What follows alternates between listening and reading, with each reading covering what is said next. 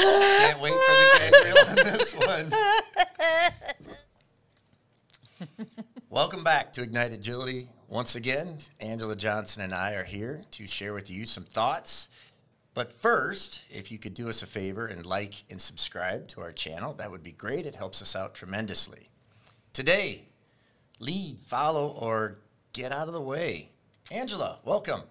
Hello, Christian. That's right. Lead, follow, or get the hell out of the way. Hey, now that wasn't I in know. the title. Well, you know, eh, this is how we're feeling this week. We're kind of snarky, snarky over here this snarky. week. So, as always, try to do a little attribution. Yes, And all these from? people on the internet say Thomas Paine said that quote, but then you've got all these analyticals who actually read, and that quote is nowhere in anything Thomas Paine wrote. So, I don't know, believe the internet or not. So many people over the years have used it from Patton to Lee Iacocca, and now us. so, what brings us to that point? How many times have you been working with one of our clients, you know, or just, you know, large potential client even, and we've heard a key leader, and I guess I'm going to put leader in scare quotes. Let's call them authoritarian, because whether or not they're a leader, eh, that's a whole different debate. But somebody at the top of the food chain, CEO, CIO, CTO, CEO, fill in the blank, right? How many times have we heard, well, this company has a lot of money to die a really slow death, and I'll be I'll be retired by then, so it won't be my problem. My runway is clear. I know what I need to do Mm-hmm. to get out of here. Mm-hmm. Any agile approach, Scrum in particular, requires change, and I think these folks just get scared, right? Like, what? Uh, no, you see, I'm at the tail end of my career, and I wasn't thinking about starting a whole new thing.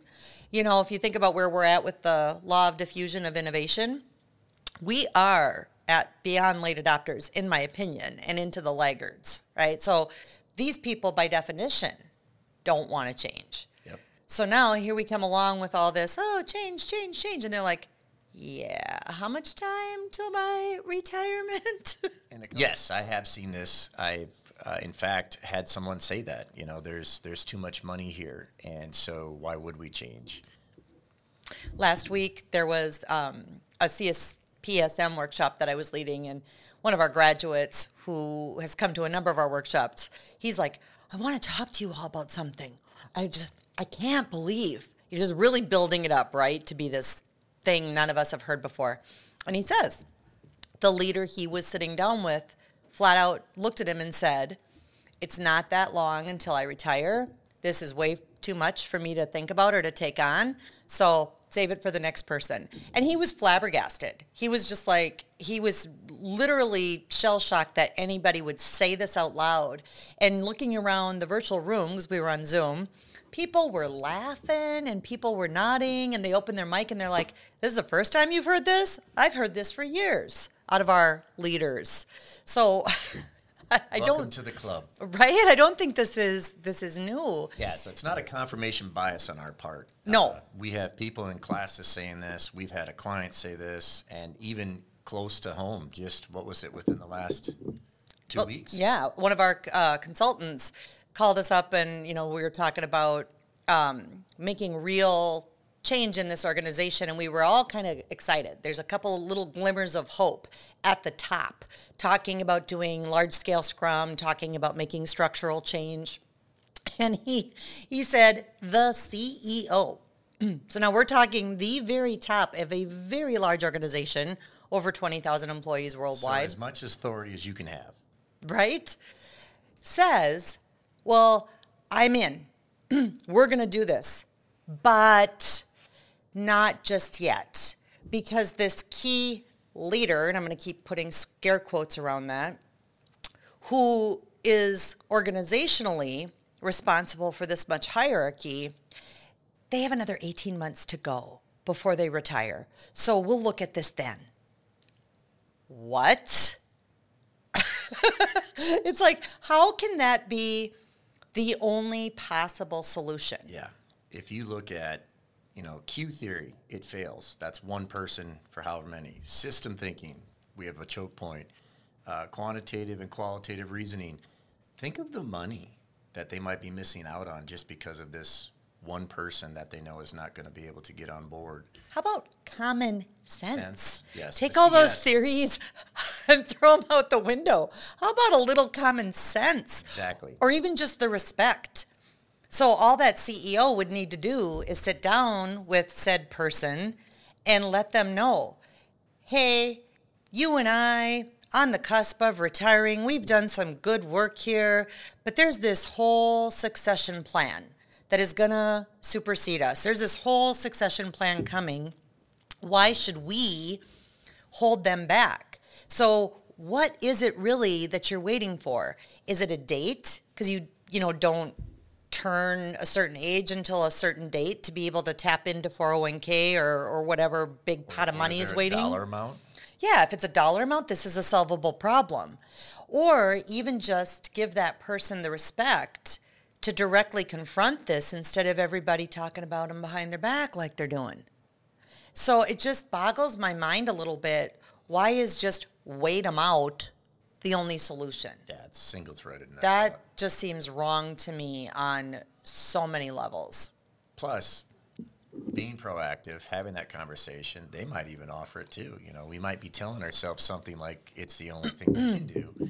When if you just put it on the table uh, and flip it, hey, uh, we're trying to do this. We know you're not on board on this, or we know you're not really wanting to do this. What would you do if you were us? Yeah. There might be any number of solutions that people come up with if we stop this backdoor, you know, behind people's back discussion.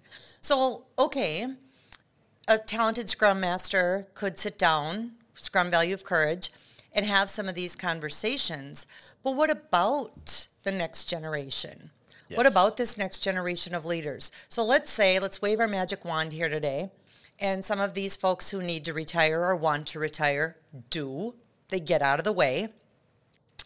Now, the new folks who are all fired up and inspired with their agility to make this change, do they actually do it? Yeah. Or it- does the system crush them too? Yep. A colleague of ours has uh, talked about this quite a bit.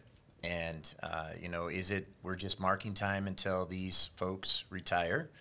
And hopefully the people that we've seen come through our classes uh, get to that point to where they're now the leaders and then they can be the ones that lead this change. But then the other part of it is, is will it be or is it going to be something that we're not able to see that happens when they get to that level there the system will still keep producing the same results it's it's going to be an interesting dilemma Potentially job security for us. I don't know. possibly well, you know, and, and I, I say some of these things, and you know, people will say, "Well, you're not demonstrating empathy for you know people in a certain um, stage of their career, or you're not demonstrating empathy for these people who want to retire." That is not true. no it's actually respectful to, And- to, to be able to have these conversations to go look you know where you are where are you with everything and where do you want to be and, and what is the things that we can do to help you get there and it might be that we help you maybe move on quicker And when people challenge me on, you know, my own career choices, I tell people all the time, at some point you will see me at the drive-through asking if you want to supersize that.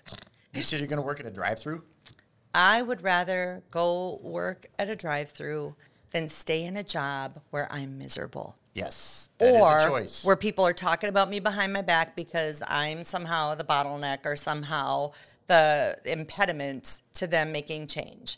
I would rather get out of the way. So these, you know, authoritarians, my my hope is that they get inspired to to lead. And it's not like they even need to do a lot of this work. No. A, a talented leader will say what the intent is, will shape the path, will give a little direction, and then trust the self organizing Yep. teams of people who are inspired to make these things happen. Or if they want to step down, right, they want to follow somebody else that's named that organizational leader for this kind of change, or just get out of the way. And that can take many forms. Do you think the reason some of these folks and the term leader they freak out because they think they have to know all the answers. They think they have to have all the ideas. I do. Um, and they and the reality is they don't, right? Throw it to the throw it to the team of people. Um, there's another organization that um, hasn't said it out loud yet. I feel it every time I walk in the room. I feel the the sense of, or I should say, the lack of motivation in a few C level people. Uh, even worse in that context, they just say yes to everything. They're just saying yes to literally everything. Yes, and, please. And it's I'll it's have another. so much worse because now you know they're saying yes to numerous conflicting, contradictory ways Yeah. of doing work. Yep. Yes to every piece of work, right? So now we have all these conflicting. Uh, let's not even call them priorities because nothing's priority. So we have all of these things happening, and it's like, how hard would it be to say, you know, this kind of overwhelms me. I'm at a different stage in my career. You all are the next wave. You all are the organization's succession plan that that's been well stated. Why don't you grab the helm? Why don't you, you know, lead? Because you seem to be very inspired. You seem to have some great ideas. Here, you're empowered to run the experiment. What are we afraid of? What's what's literally the worst that could happen? Especially if these organizations have enough money to die a really slow death, as Yes. many of them brag about. Yes. What about the burning bridge scenario? I asked you that question. Have you ever seen uh, agility take hold because of a burning bridge? And I Yes. think you had an example. Yes, one of our clients, and I'm not really sure if I'm allowed to say their name, So so. I'll just say that they were spun off by a very large, well known Twin Cities organization that divested the product. So, a little startup, 50 people, some seed money, right? Entrepreneur um, trying to get it off the ground. And they had a release of product that was so bad. They paid the customer not to take delivery on it that's the situation they were in when their leader came to me and said, Help, I want to try using Scrum. We are taking 18 months to deliver something, and it was horrible. So we put a little training together, booted a couple teams, did some coaching, boots on the ground coaching, got them sprinting and working together cross functionally. They not only delivered the product in nine sprints, so 18 weeks, not versus 18 months. Yeah. The client was overjoyed by the quality of the product, and they got a bunch of new orders from a trade show that they demonstrated the product at, just doing gangbusters. And they didn't stop. They didn't rest on their laurels and say, "Oh, we've arrived." No, today they're they're doing even more with very well-known uh, companies on, in this nation that are contracting them for their services. So, and they were looking at going out of business. They were looking at not being able to make payroll after X number of months if they didn't do something different. So there's some motivation there. I've also heard that sometimes the burning bridge can fizzle out, but I'm glad to hear that that is an experience that it kept going. Yeah, and I think just by definition, the smaller organizations that are privately held, that um, they, they're naturally more entrepreneurial. I think they're naturally inclined to run more experiments and to take more risks. The premise of you know this topic today, this lead follow or get out of the way, all the companies that you and I were talking about, um, and you know names are withheld to protect the guilty, but that we had in our head, as we think about them, they're huge, right? Over twenty thousand employees, over ten thousand employees, right? And lots and lots of money, and and decades and decades of being entrenched in Tayloristic management and waterfall thinking and those kinds of things. So I do think that comes into play a little bit. So what do you do? Uh, you know, I was in a big organization and I struggled with that. You know, had success in a small pocket, saw this could be successful for the rest of the organization, but they were sneezing money. Why would they do anything different? So what do you do if you're in that situation? Well, one of the leaders that you and I have both worked with, I've heard her say on more than one occasion, I can wait them out. They only retire in a year and a half, two years. I'm a patient person. I can wait them out. Okay, maybe not the greatest choice, but there is that. That was her choice. That's her choice. Um, have the direct conversation. Sit down and say, here are the facts. There's no harm. There's no shame in being honest. You know, hey, I'm not motivated to do this or I don't want to lead it, but will you impede an initiative if we give someone else? Nobody's taking your pay away. Nope. Nobody's taking your golden parachute away. But will you impede an initiative if that authority or that empowerment is given to someone else? I would just have the courageous conversation. And so, Scrum Masters listening to this may have to start where they can. You know, if they don't have a direct audience with a CEO or with a C level, who do they have in their circle of influence? Who right. can, right? They start start having these conversations and socializing these ideas with. And of course, the final option is you can change ships. change your company or change your company. So it's, it's, it's, it's, key to point out because I think it, it, it, can get extremely frustrating for people who are learning that there's different ways to do work. There's more effective, proven ways to do work than, when, than what they're doing right now. And then wanting to try that and then meeting resistance. And that's the balance of knowing where you're at, where your patient level is. I was impatient, and so I left. But that's not necessarily uh, everybody's choice. So no, but that's a good way to put a bow on this. Is and tie this up is lead, follow, or get out of the way, even if that means you getting out of the way, literally changing your organization.